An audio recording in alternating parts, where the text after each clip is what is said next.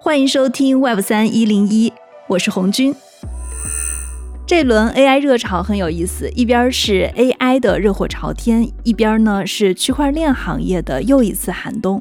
我发现，不管是中国还是美国的公司，很多公司呢去接触区块链业务，大概都是在。二零一七年开始的那一轮区块链的热潮中进入的那个时候呢，大家对区块链的热情不亚于现在的 AI。七年过去了，中国跟美国的大厂他们的区块链业务到底怎么样了？那这期节目呢，我们就邀请到了蚂蚁链的技术总监、蚂蚁链 Open Lab 首席科学家严英来跟我们一起聊一聊中美大厂是如何做区块链的。Hello，严博士你好。嗨，大家好啊，红军你好。对，我觉得关于大厂怎么做区块链的问题啊，待会儿严博士应该能给我们非常多亲历者的体验。那另一个层面呢，现在整个中国的公链生态已经所剩无几了，我们也想看看如何在中国来合规、安全的做区块链，尤其是公链。我想最适合聊这个话题的人，莫过于 Conflex 的联合创始人吴明。吴总其实最近。很少接受采访了，非常感谢来支持我们的节目。Hello，吴总你好。啊，大家好。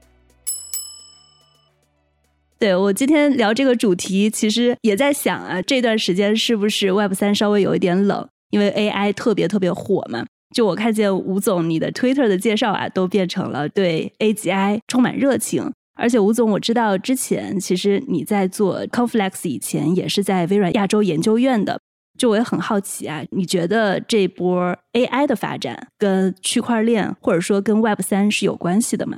对，因为我自己其实对 AI 还是有很多经验的，就是因为我原来在微软的时候，其实做了很长时间的 AI 的 framework 这个框架的一些工作，所以就是说我其实对 AI 和区块链都比较了解。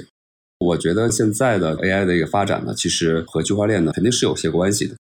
那比方说，很早的时候，在我们做区块链，很多时候都是以 POW，就是工作量证明的这个方式来去驱动它的这个共识机制的。那那个时候呢，就会有人去质疑，比方说比特币的这个挖矿算法，对吧？它是不是一个有意义的事情？觉得可能会是浪费资源。那那时候就会有人去探索，能不能用一些有意义的计算来去代替这种工作量证明，比方说去做一些 AI 的计算。但是这是一个很难的一个问题，一直没有被解决。但是有很多的尝试。那现在的话，AI 和区块链的比较有实际意义的关系呢，大概有这么几类吧。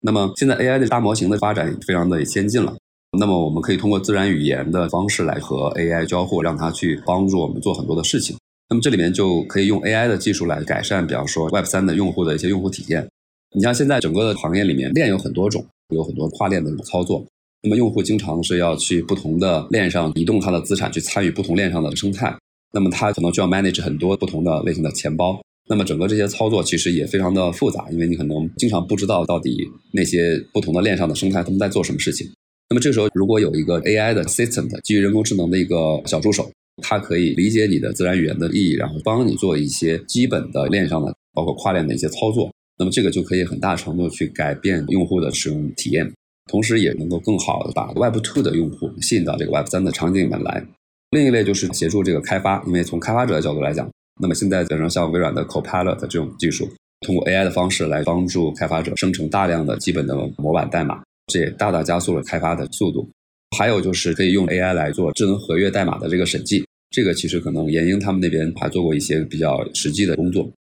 还有就是用 AI 的方式，用大模型的方式来帮助一些投资的这种建议，比方说在数字货币项目的一些投资，甚至是量化的交易。然后另一个方向就是用区块链来帮助 AI，那我觉得就是现在有很多的探索，区块链可以帮助 AI 做什么事儿呢？我的理解就是可以帮助 AI 去管理去中心化的计算资源，因为现在大部分的 AI 的计算的资源都是由大厂垄断的，很多的模型其实也不是开源的，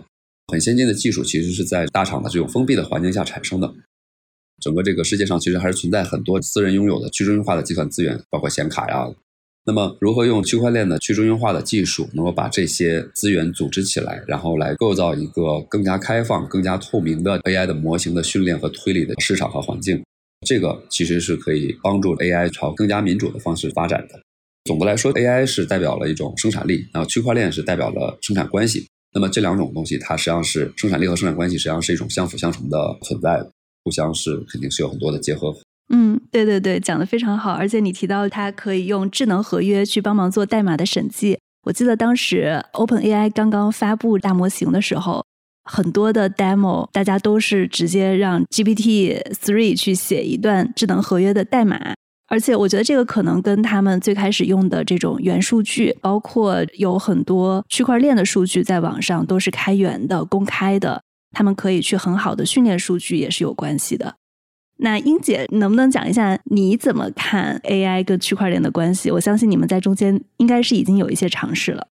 是的，首先是链加 AI，我们这指的是 AI 怎么帮助链。那除了我们刚才提到那些点外之外呢，我们觉得在安全上面，我们已经开始做一些尝试了哈。比如说，我们怎么样用 AI 去做身份的安全、交易的安全，对吧？KYC、KYT，我们去做刚才提到的合约代码审计。目前为止，我们看到直接用这个已有的大模型去做合约安全审计呢，它只能发现常见的已知的一些漏洞，是需要对它进行专业的 fine tune，然后才能挖掘更深层次的。甚至针对代码本身业务逻辑上面的一些深层次的问题，这个还是需要能利用好它，但是需要一些专业的训练。而这一类安全嘛，整个链的交易的生命周期的安全，其实都能助力。所以你们现在是已经有 fine tune 一个新的模型去专门做这种代码的审计吗？你觉得它的效果怎么样？对，我们现在正在做的路上，我们觉得是哎，能看到比较好的一些趋势，当然还在实验当中。具体用在最后代码审计上，应该效果目前哈是说 fine tune 之后，它能够自动化审计的这个能力更强。那原来我们学审计的时候分自动化工具审计，最后呢还有一个专家审计两个步骤。那么通过这个工具呢，我们能把专家审计的工作量进一步压缩，让工具的自动化审计的量它能做更多的事情，这是一个。而另外一个我们发现比较有意思的是说，我们通过训练之后哈，这个模型能够帮助用户更好的去解释出现漏洞的这个问题。提供比较好的、友好的修复的一些意见和注释，甚至呢能够帮助优化这个代码的性能。比如说，我们能减少 gas 的使用量，那就是除了安全以外，更好的去提高整个合约运行的性能、它的效率。这些都是我们看到的潜力。所以整体上来说，大家觉得其实就像刚刚吴总的一个非常经典的总结啊，区块链改变的是生产关系，AI 其实是生产力，它们其实是属于在。类似于稍稍平行的两个范围，一边是生产力，一边是生产关系。AI 是工具，我们要善用工具，但是区块链的本质还是就是生产关系的这一端，它不是大家想象中的那种结合，它其实是帮助我们更高效的去完成区块链上的工作。嗯，是对的。但是我觉得他们之间还有一个更密切的关系，就是说，那生产力在一部分呢可以帮助生产关系做得更高效、更安全。然后生产关系进一步能更好的去帮助生产力呢协调这个算力、协调数据的协调激励，能更好的促进这生产力的协作。对，所以他们之间是相互的，是平行的，但之间交错的关系也是比较清晰的。我们在去年的大概也是七月份的时候做了一个节目，叫做 Web 三一零一。我记得去年的这个时候，整个的市场非常非常的火热。但今年其实从年初到现在，就是 AI 非常的火热。反而呢，因为行业里面去年有三起大的暴雷事故嘛，随着这些暴雷，我是感觉整个市场开始在有一点点寒冬的感觉。吴总，你现在怎么看现在整个市场的发展？以及你觉得它是不是处在一个寒冬期？对，市场它总是有周期嘛，有牛市也有熊市。然后呢，确实现在这个阶段呢，我们还认为是处在一个熊市的阶段的。但是大家对未来的牛市的到来也是有非常强的这个预期的。那么其实市场暴雷这个事儿吧，它还算是一个黑天鹅事件，但是我觉得这个东西并不会影响整个市场的长期的发展，更多影响周期的其实还是美联储金融的一些行为，比方说他们加息减息，这个东西其实可能更大的去控制了全球经济金融的这种周期。那现在确实是一种熊市的一个阶段，但是应该是也快要结束了吧？感觉。嗯，为什么会觉得它快要结束了？因为就是有很多预期嘛。首先，美联储它不会一直加息。美联储的这个加息周期其实已经快到了一个尾声嘛，然后总归是要变成停止加息，甚至转回降息，这个可能在一两年之内发生吧。另一个就是，比方说明年四月份的时候，比特币还要再进一步的减半，这也是潜在的很大的一个对行业的利好。包括还有加密货币以比特币为代表的这种 ETF 的申请，普遍认为这个早晚也是要通过的，而且过去已经经历过很多次的这种迭代了，这个事情就看起来是越来越有希望。因为熊市其实已经经历了很长一段时间了，可能从最早的什么露娜爆雷的时候开始，到现在。我其实觉得整个区块链的发展，因为它跟金融是高度相关的，通常这种东西它都是跟监管是高度相关的。这个时候，大厂啊怎么来做区块链，就必须得格外谨慎了。我也在看美国的一些企业，他们是怎么在做他们区块链的一些布局的。像去年的时候，谷歌就跟 Coinbase 有一个合作，它的合作就是可以用谷歌的云服务，是可以使用加密货币支付的。包括今年大家都在说 AI 特别火的时候，其实谷歌还在给很多的大量的区块链企业提供他们的云服务的使用补贴，而且我看它还开通了以太坊的节点验证服务，也是 Solana 的区块链验证节点。为什么像谷歌的这种大公司，它需要把它的节点开放给区块链公司来使用？这两方双方的需求是什么样的？就这些大厂呢，更多的还是有云的。其实他们很多的区块链团队是在云的团队。那么云的团队是什么呢？就是我不管你是什么应什么应用，也许你是大数据的，你也许你是 AI 的，也许你是区块链的，对吧？但但凡你需要一些存储和计算资源，那都是我这边的一个业务范围内。所以你会看这些有云的厂商，其实不光是亚马逊、谷歌，包括 Azure、微软，其实它本身在做区块链这个领域，都是为大家提供属于云基础设施的服务。那提到云基础设施的服务，其实就分几层了。你看我们 Web 三需要什么？首先，第一个存储，对吧？你不管是做存储引擎还是做链，你本身你的账本是有地方要存的，那我们肯定要依托于很好的一些云的基础设施，这是第一个。那第二个呢，就是刚才你提到的节点。其实节点是解决什么问题呢？就是解决很多应用啊和链的交互。比如说，我发一个 transaction 上去，我拉一个数据下来，它提供这个 API RPC 的这个服务。当然，也包括说，那我今天是想布一条链。哎，那我布在云上，那它也很好的能提供 bus blockchain service 这种服务，帮大家去做链的服务。这是第二个。然后第三个呢，就是说，那有了这个基础设施，我还有开发者嘛，所以这些厂商他会做一些开发者友好的一些工具，开发者的 IDE 啊、浏览器啊、中间件啊，包括你刚才提到的，可能会做一些支付通道呀，有一些做一些搜索呀，或者像谷歌它做的那个 BigQuery，其实就是把公链上的数据都放到一个结构化的存储空间，方便于大家去访问。所以说，如果按这个思路的话，那这几个大厂其实它的布局都类似了，就是怎么样更好的去卖基础设施。我可以理解成卖云服务。嗯，是的。然后和蚂蚁不太一样，我们也大厂啊，也不太一样，就是我们是要做账本，是想解决产业当中的一些实际的链接问题，所以我们会更接近于一些场景，然后会在本身链的基础设施上技术投入更大。但是也是现在开放，通过跨链啊什么，我们也是跟各个链会做好互通哈。但是稍微战略定位上是有这样的一个差异的。对，你觉得区块链公司拿大公司的云服务作为节点的需求是什么呢？纯粹就是作为它的一个节点，或者使用一个方便稳定的服务器？就是因为这一层是刚需嘛，就不管我现在是做哪一层的哈，不管是存储还是做 layer one 还是 layer two，我总归是需要存储和计算资源的。那现在面对我来说，就是我肯定要么自建一个数据中心，要么我们是用公有云。那明显现在自建数据中心，它从几个方面的成本。本身运营的安全风险，啊，另外呢，就是说现在你看，从 Web3 角度来说，都是全球化的 remote 办公的，我更希望这个节点是更多的地方能够 access 的，对吧？所以大多数人还会选择这种云的方式作为载体，它其实是一个刚需性的基础设施，所以这个投入也是需要，就需求量是在那儿的。对，其实我看到很多区块链公司，他们用大厂的云服务的节点，也会引来一些争议。因为大家希望区块链的技术是去中心化的，然后大家会说，那你把这些信息还有数据放在大公司上，是不是违背了这样的一些初衷？两位是怎么看的？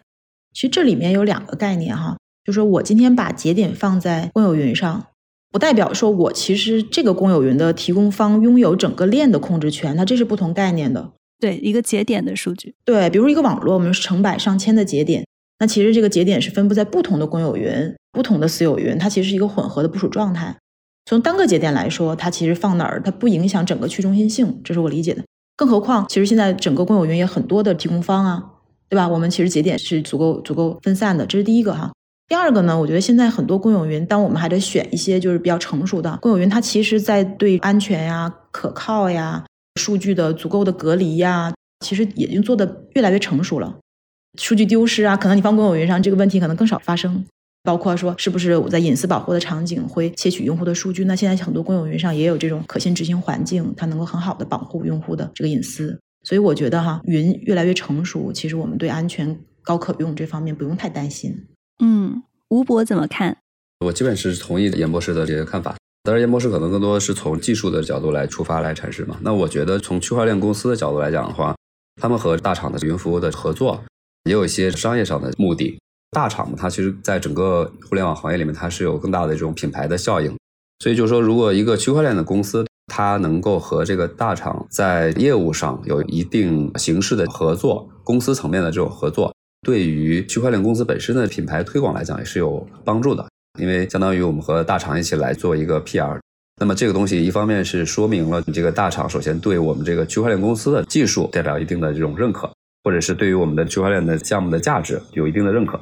对区块链公司本身是有一个增加用户量和增加品牌影响力的效果的。然后另一个就是说，像云供应商的话，它其实有很多的 Web 三的客户的资源。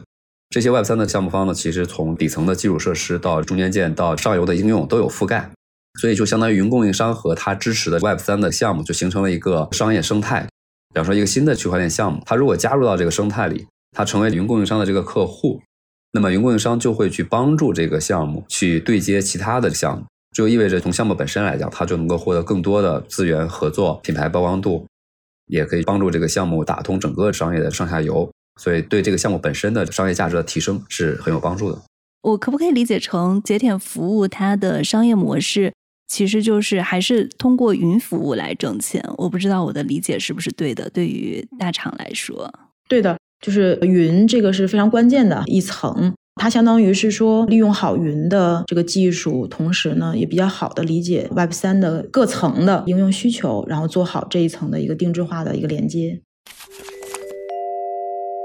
刚刚我们聊了美国大厂是如何做区块链的，我看了一下中国大厂区块链的发展思路，几乎都比较相似。那严博士，你可不可以用蚂蚁的例子来给大家梳理一下，你们怎么切这个区块链或者 Web 三业务的？整个的大的脉络是怎么样的？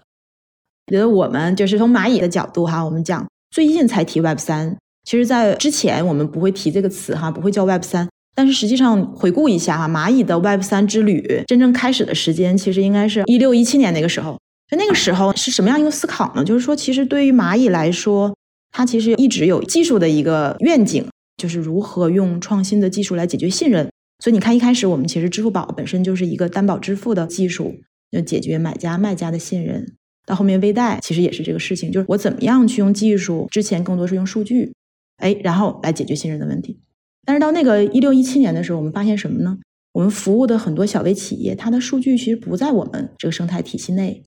就是那个时候，我们看到说区块链的技术，对吧？我们构建一个网络。那么在网络里面呢，那各方通过本身智能合约里面承载的这个数据和资产的一个信任，进而解决他们协作当中的一个信任问题。所以我们那个时候认为，未来我们还要继续解决信任，但我们通过区块链的方式。所以那个时候我们就是区块链创新实验室，就这个方向就定义在区块链这个词上，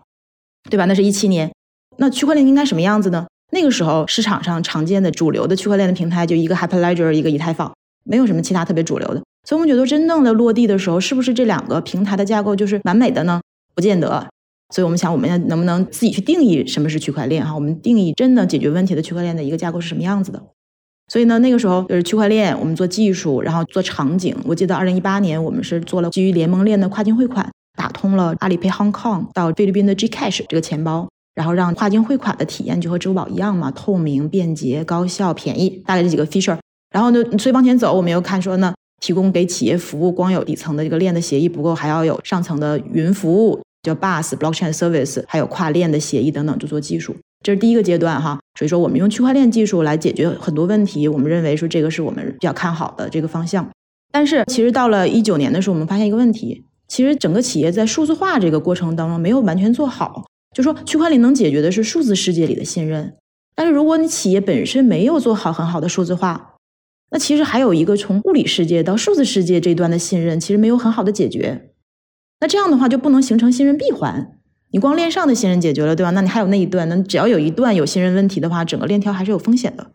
所以那个时候我们觉得说，哎，我们光提区块链是不够的，是需要区块链加。那区块链加 IOT 解决可信数据怎么样数字化，怎么样去上链？然后区块链加 AI，那个时候的 AI 我们更多是解决风控的，在安全领域的能力。然后另外呢，区块链加加云计算，那么更多就是说云部署啊，因为部署形态那个时候还是以公有云为主，我们就一系列的区块链加。所以那个时候我们其实哈，二零二零年的时候就做了一个升级。那我们讲蚂蚁链是始于区块链，但它不仅仅是区块链。它包括区块链加这一系列技术构建的可信链接技术，所以我觉得到了二零二零年，其实这个又变化了，就不仅仅是区块链本身了，又往前走，然后发现这个数字化我们去解决，然后我们谈的是数据的资产化。那作为资产，这本身数据怎么样去成为一个有价值的一个资产？那光一方的数据还不够，可能要多方协作产生的数据才能增值，对吧？你看你家有几个维度的数据，我家有几个维度的数据，那咱们补全了。这个才变成知识，才更有价值。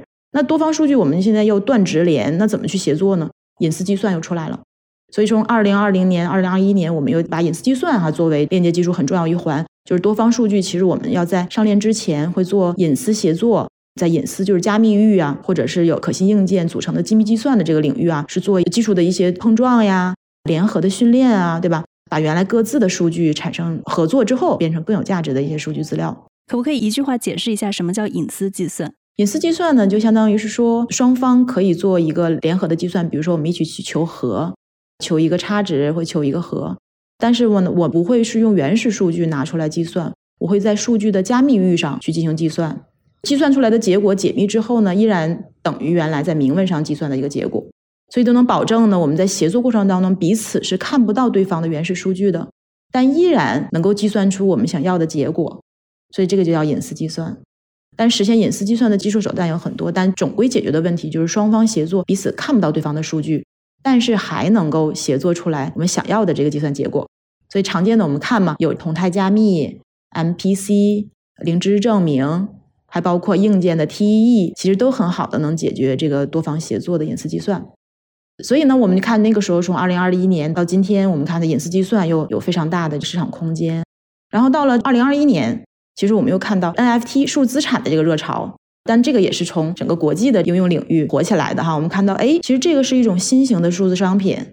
完全纯数字的，这个是很好的一个机会。它一方面呢，能够把很好的物理世界的，比如说文博文创啊、非物质文化遗产啊，很好的做数字化；另一方面呢，对于大家数字世界里面收藏的一些东西啊，还有一些游戏呀、社交呀，对吧？身份啊，起到一个很好的一个新型的一个创新的一个作用。所以我们又开始探索哈，我们其实做了一个 A P P 叫惊叹，就来看说我们怎么样在数字藏品、元宇宙这个领域，去用区块链的技术和多媒体和 A I 的一些技术，能够更好的上层做一些数字世界的一些创新。对，一路走来，我觉得大概经历这个几个阶段，从区块链为开始，然后区块链加，然后呢数据对吧？数据来了，这里面涉及到隐私计算啊、联邦学习啊这个数据，再到 C 端的数字藏品新型的在这个链上的一个资产探索。我觉得这应该能够大体上刻画整个行业过去这五六年的发展路径。对，确实感觉跟整个行业还是市场上是高度关联的，基本上的热点都有压到。我稍微补充一下，惊叹这个 NFT 藏品的这样的一个平台，你们后来有会跟一些企业合作去发一些 NFT 吗？惊叹上面的藏品应该都是其他企业来到这个惊叹平台上发的，大部分都是这样的。当然，我们会对 IP 会做比较好的一个筛选，一个核心的比较有价值的这些 IP，易于被大家去愿意去收藏，在元宇宙里面去使用的这些 IP，基本上广泛的和业界去合作的。最爆款的是谁？第一批吧，敦煌，那敦煌那批是最爆款的。然后之后的有一批关于博物馆，比如说是保利的虎头之类的，就是它本身的历史文物的这个价值就非常的高的。这一类的，我觉得大家是非常关注的。这是我觉得是从我的视野里哈。当然，其实后面还有一些很好的新型的 IP 的创业的企业做的一个很小众、很适合年轻人的这种收藏品，那可能会被其他维度的有一些年轻人、二次元的那个小朋友哈，年轻人所喜欢哈。那我自己感觉最难买的哈，还是早期的一个敦煌啊和文博文创这一波。因为现在其实，在整个区块链的世界，感觉 NFT 的市场是稍稍有一点凉。我不知道在这样的一个大背景下，你们的惊叹发展的怎么样？你觉得 NFT 这种模式它是会继续走下去的，还是说这个产品它是会慢慢消逝在众多的探索性产品中的一个？比较好的问题啊，这个问题很好。我觉得所有的 to C 端的 APP 它都会要面临这样的一个问题，就一开始新型的一个形态的一个爆款，到后面你如何继续的维持这个热度，我觉得都要面临的问题。呃，收藏品也是这样，所以我们看在惊叹的 APP 里面，我们其实第一个就是说扩展了非常维度的应用，藏品是第一个 tab。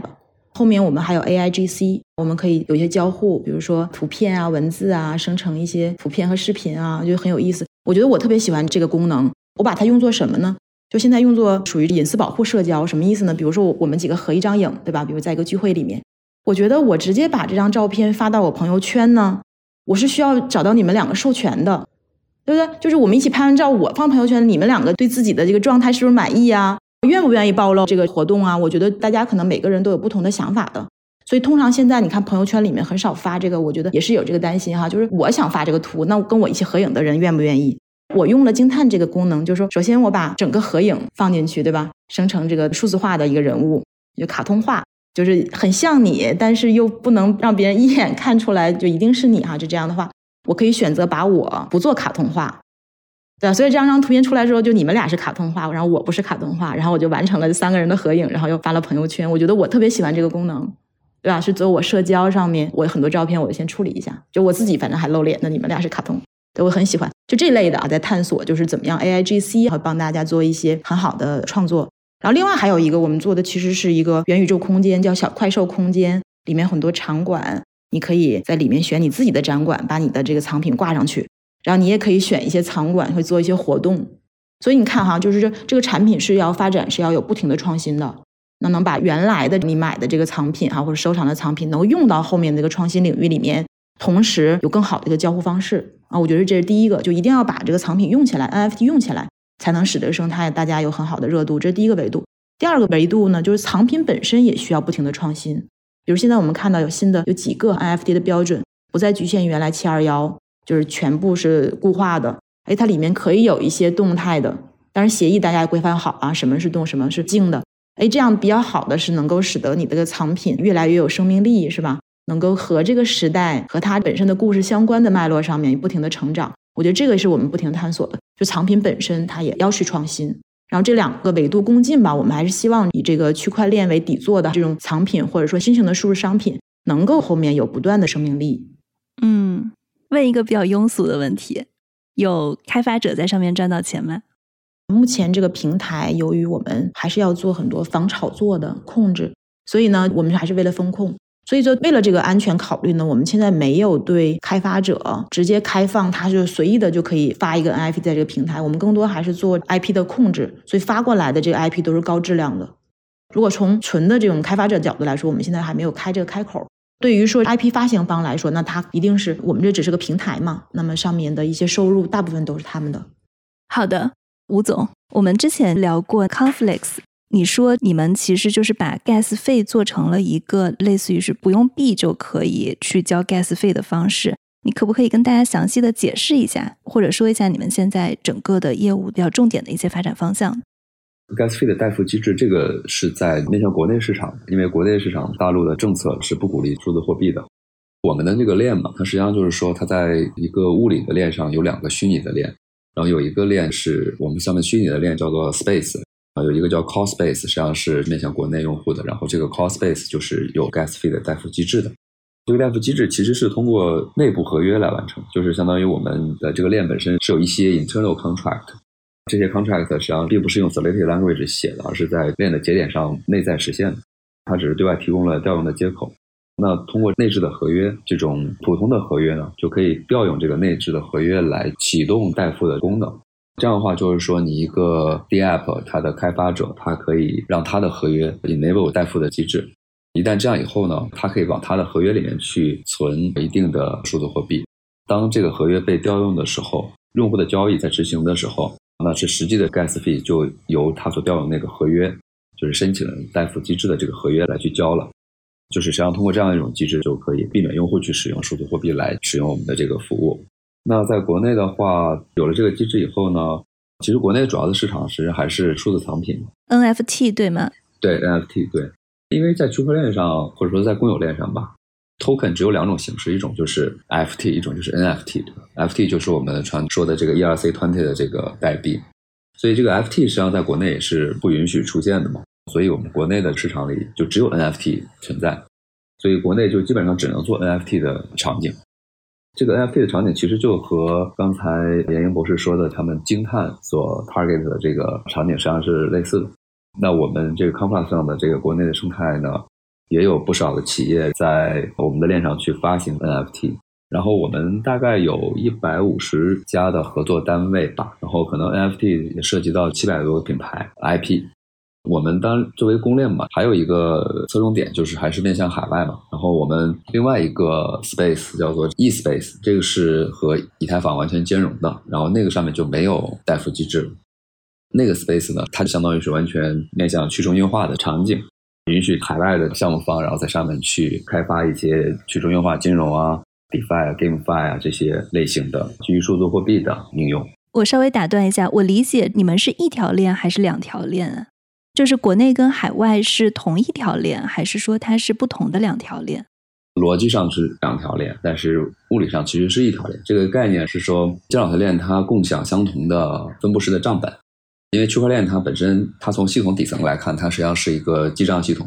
它的区块里面记录了很多的交易，交易的执行才会产生真正的状态。所以我们的区块里面，它实际上可以记录两种交易。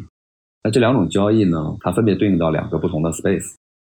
这两种交易执行的时候呢，它们产生的状态逻辑上是分开的，是 separate 的。这样的话，就从逻辑上就看起来就像是有两条链在运行。因为对用户来讲，他看到只是状态，但是状态是分开的。对，逻辑上，所以看起来是两条链。账本是一个的好处，就是说这个账本它代表什么？账本它是相同的共识机制。这两个逻辑的链呢，它们的去中心化和安全的程度是一样的，它们的共识机制是一样的，只是状态是分开的。对你刚刚其实有提到，在你们的这个链上，就在中国的这条链上，已经有七百多个 NFT 的类似于合作品牌了。我好奇的是，如果他们在中国的这个链上去发 NFT，这是一个只能在中国交易的，还是说它是一个全球都可交易的 NFT 呢？它是这样，NFT 我们也说有一级市场和二级市场，对吧？一级市场就是说企业创造并发售 NFT 给普通的用户，那么这件事情在国内是可以做的。但是二级市场用户之间在一个开放的市场上互相交易，这件事情是有一些政策风险的。大部分的平台不会去做这样的事情。很多平台是国内的平台，那么他们要合规来做的话，实际上可能并不会去把用户的私钥给完全放开，就相当于用户在使用这个平台的时候。通常是通过自己的手机或者邮箱去登录这样的系统，私钥会在应用里面去做一个托管。在这种情况下，用户能对这个 NFT 做的操作实际上是受限的，除非将来这些平台允许用户把他的 NFT 转到他自己的去中心化钱包里面，然后一旦到了去中心化钱包，那么用户就可以在任意的场景里面去转移他们这个 NFT 的资产，去交易他们的 NFT 资产。但是目前在国内的话是不太可以的。甚至在国内可能都不能做这种二级的交易，那就更不用说是全球了。只是说现在在技术上，我们保留了一种可能性。如果政策放开的话，理论上技术上是可以做到的。但是如果政策不放开的话，这个是合规化的去做 NFT 的一个方向。然后我们在说到中国的区块链业务的时候，大家通常都在说一个词儿啊，叫做联盟链。可不可以跟大家解释一下这个联盟链是什么？它的定义是什么？这联盟链呢，跟公链比，它其实对应来说，它有两个比较大的区别，一个就是准入机制，所以我们通常说联盟链也是说准入许可链，就不像公链一样，所有人其实都可以访问发交易，对吧？联盟链是跟它业务场景，它有自己的准入规则，这是第一个。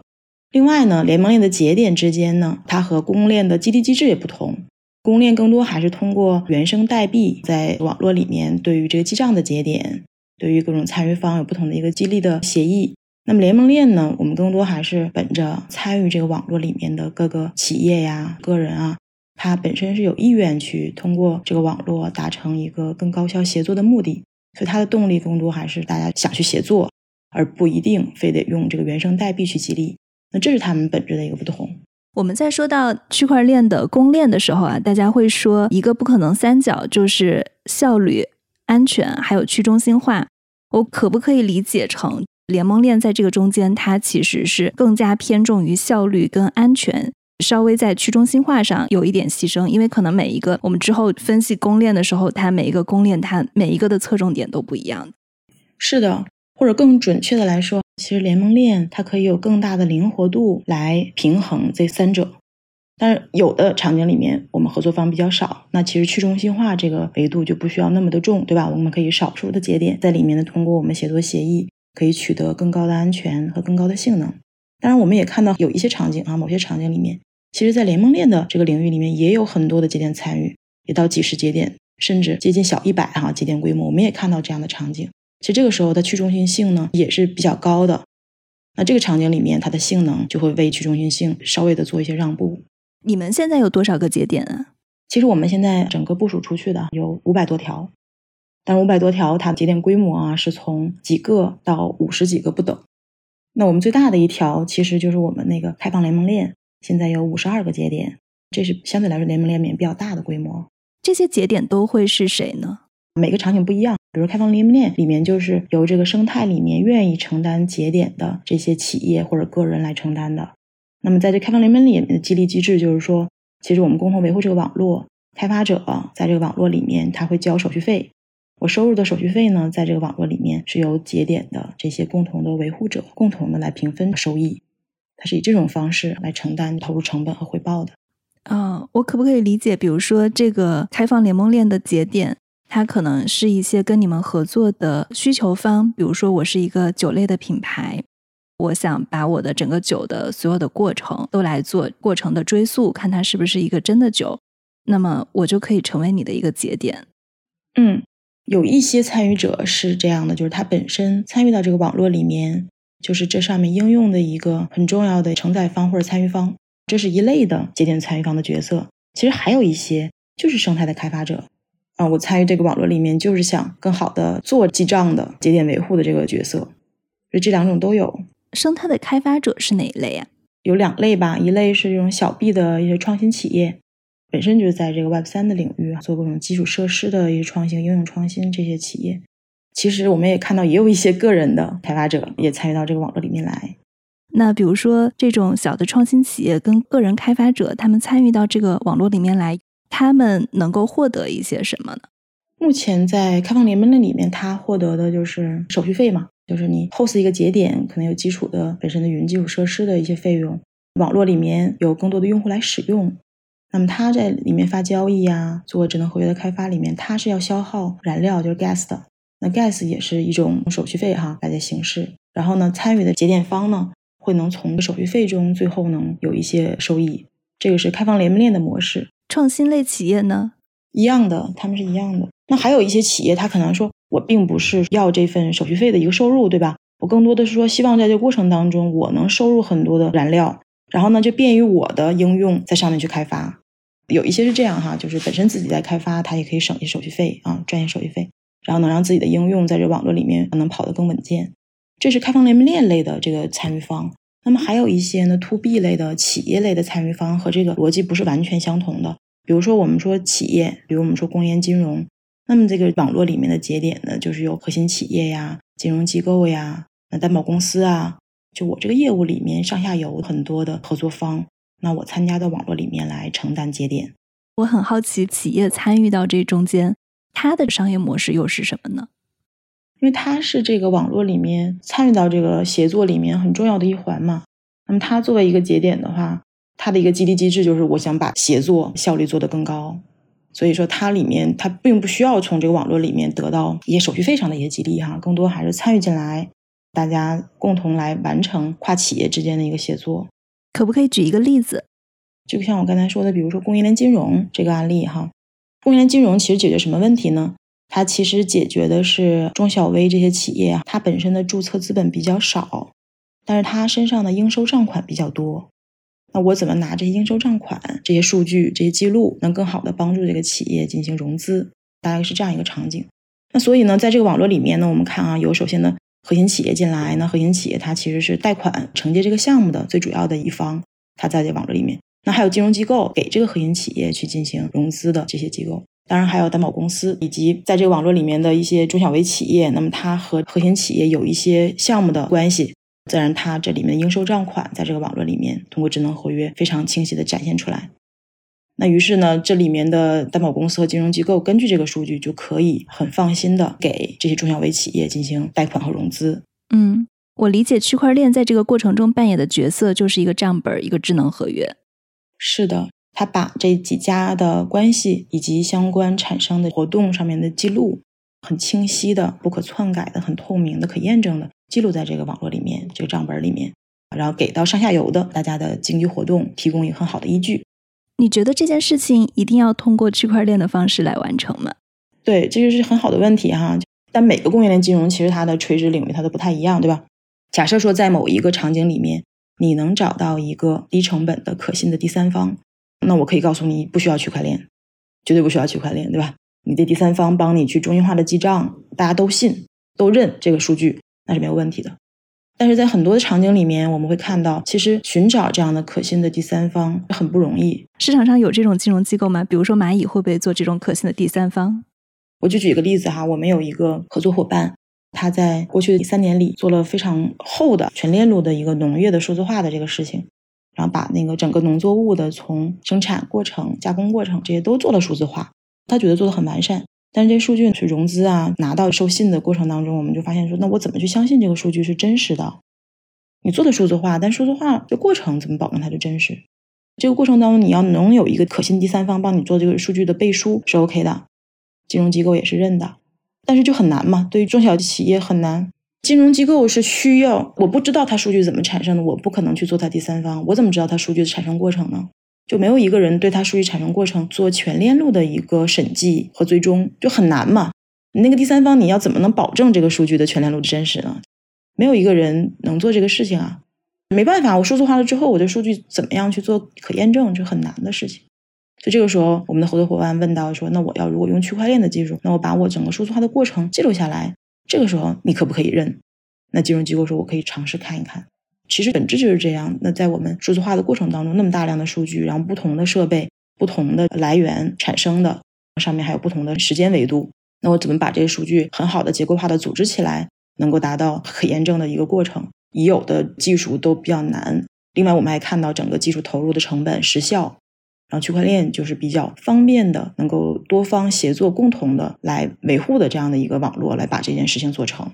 对，之前我们是聊过美国的大厂他们是怎么去做 Web 三业务或者说区块链业务的，然后我们提到了他们其实都会提供这种节点服务。你觉得中国的大厂以蚂蚁为例啊，你们的节点服务跟美国的节点服务根本性的区别是什么？我这里面的区别，我觉得有两个方面吧。第一个方面呢，刚才提到的大厂，更多的它的团队是云的团队，它是站在云的角度这个维度上。那么它的节点服务的具体的技术提供方，可能是由其他的区块链的一个团队，或者是 Web 三本身做基础设施的团队给它提供的。它更多的还是云的一个底座，是这样定位的。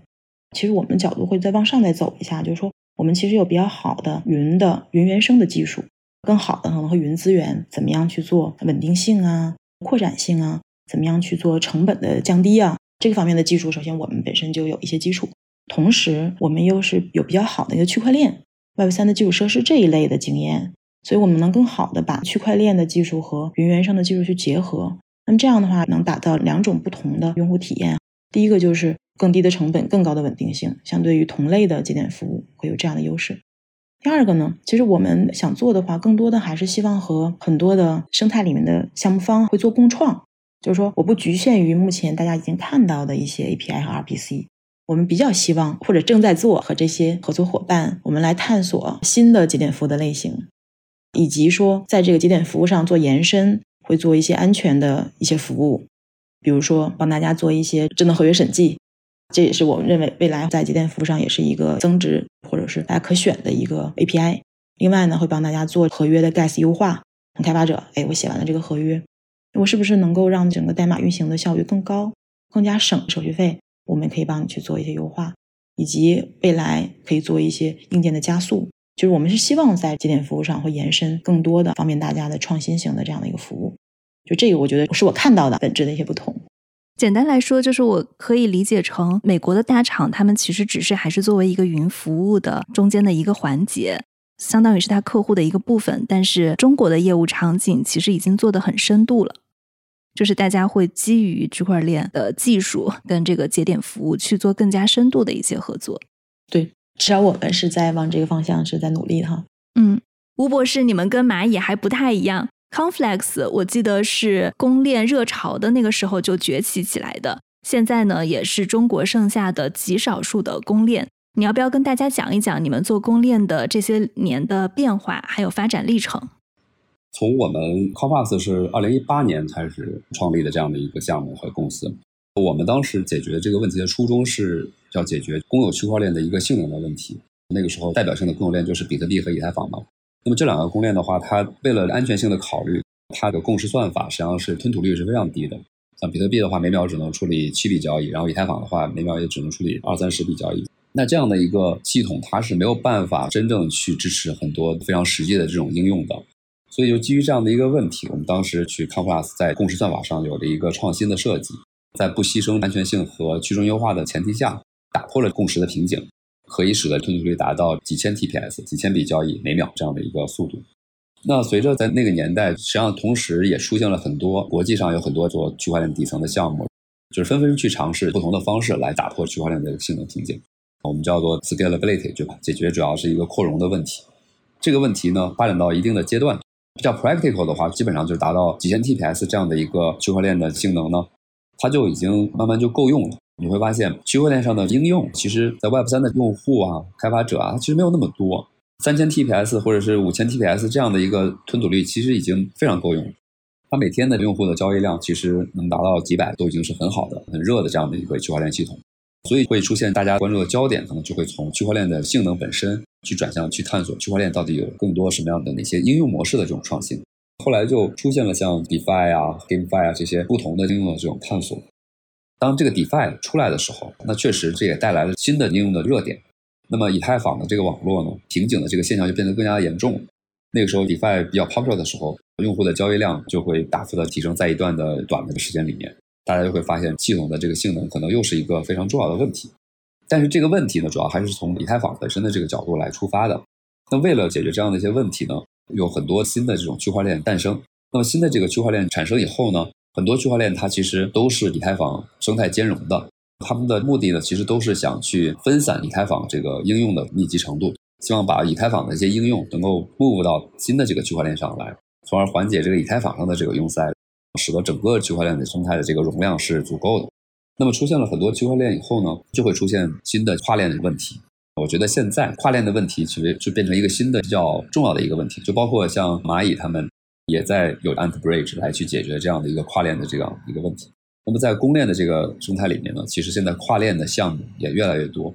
而且还不断有新的跨链的项目出现。他们的这个目标呢，其实更多都是去解决怎么能够让用户就是说能够去解决生态和用户的 fragmentation 的问题。这么多的链存在，所有的资产、应用啊都是离得这么远，大家跨来跨去非常的不方便。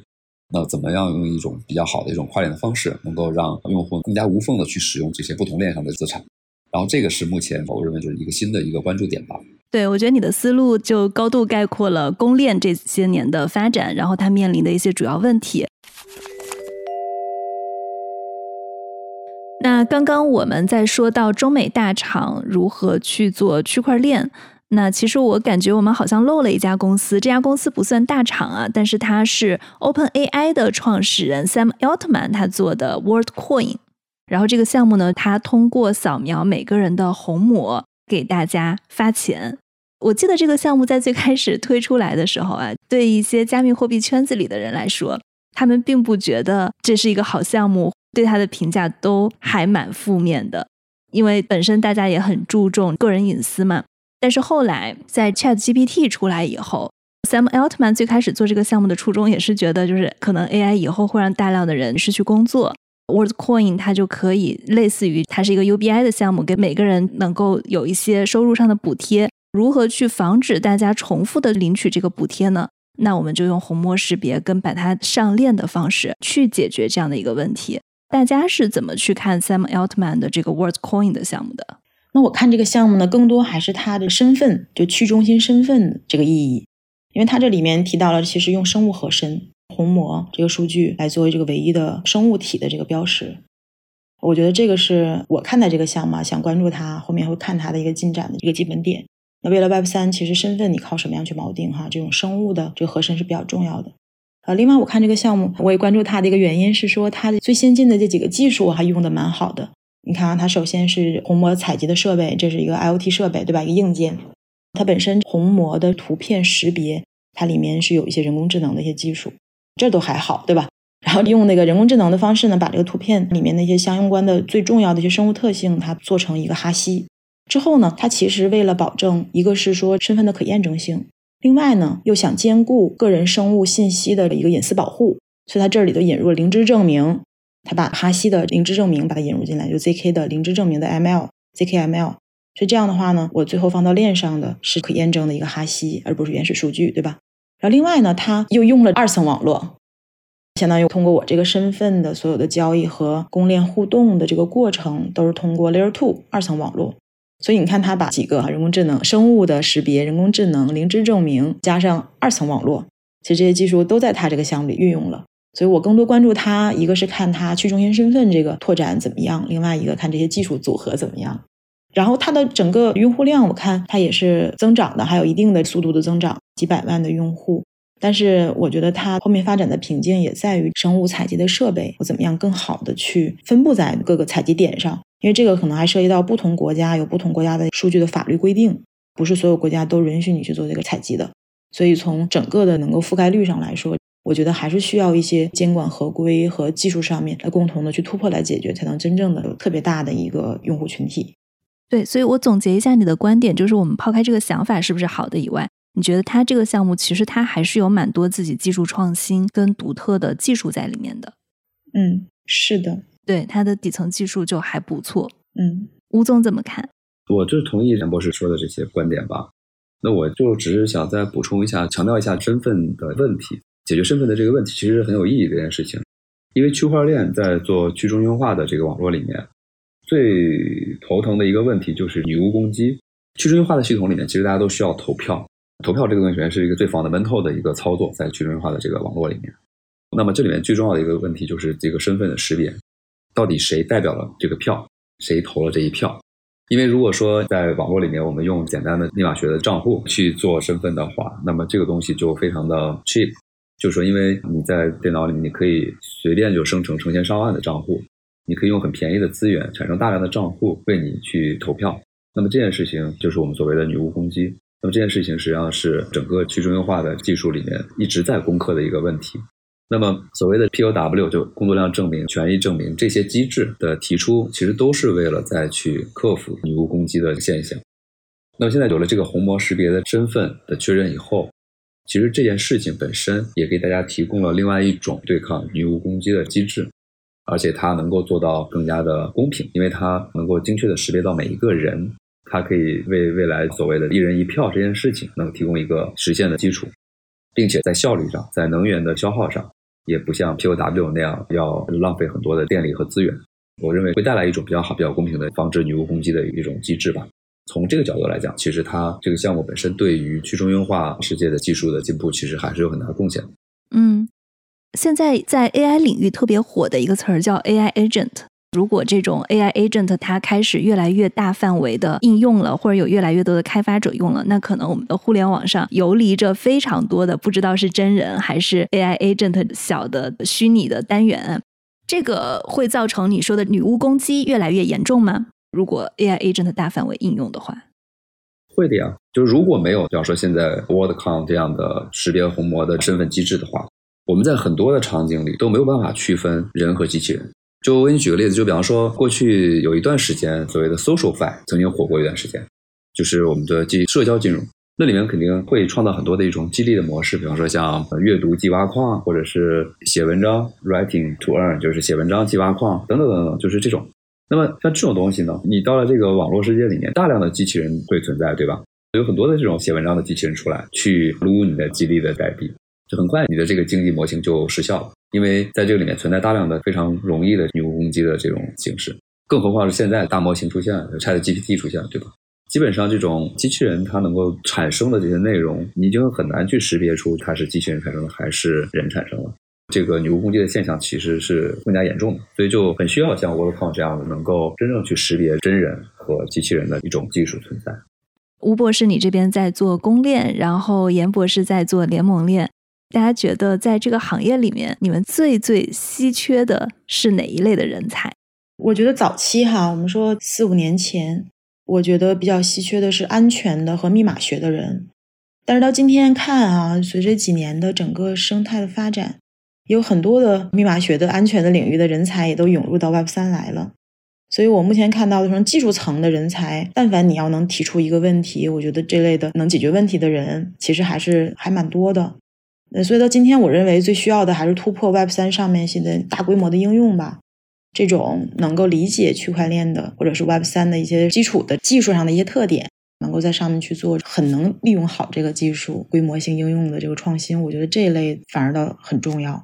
因为你这个突破了之后呢，能带来对技术新的需求，对吧？那么下面的从技术层的人可以去更明确的去知道解决什么样的问题。嗯，所以我理解就是既懂行业又懂技术。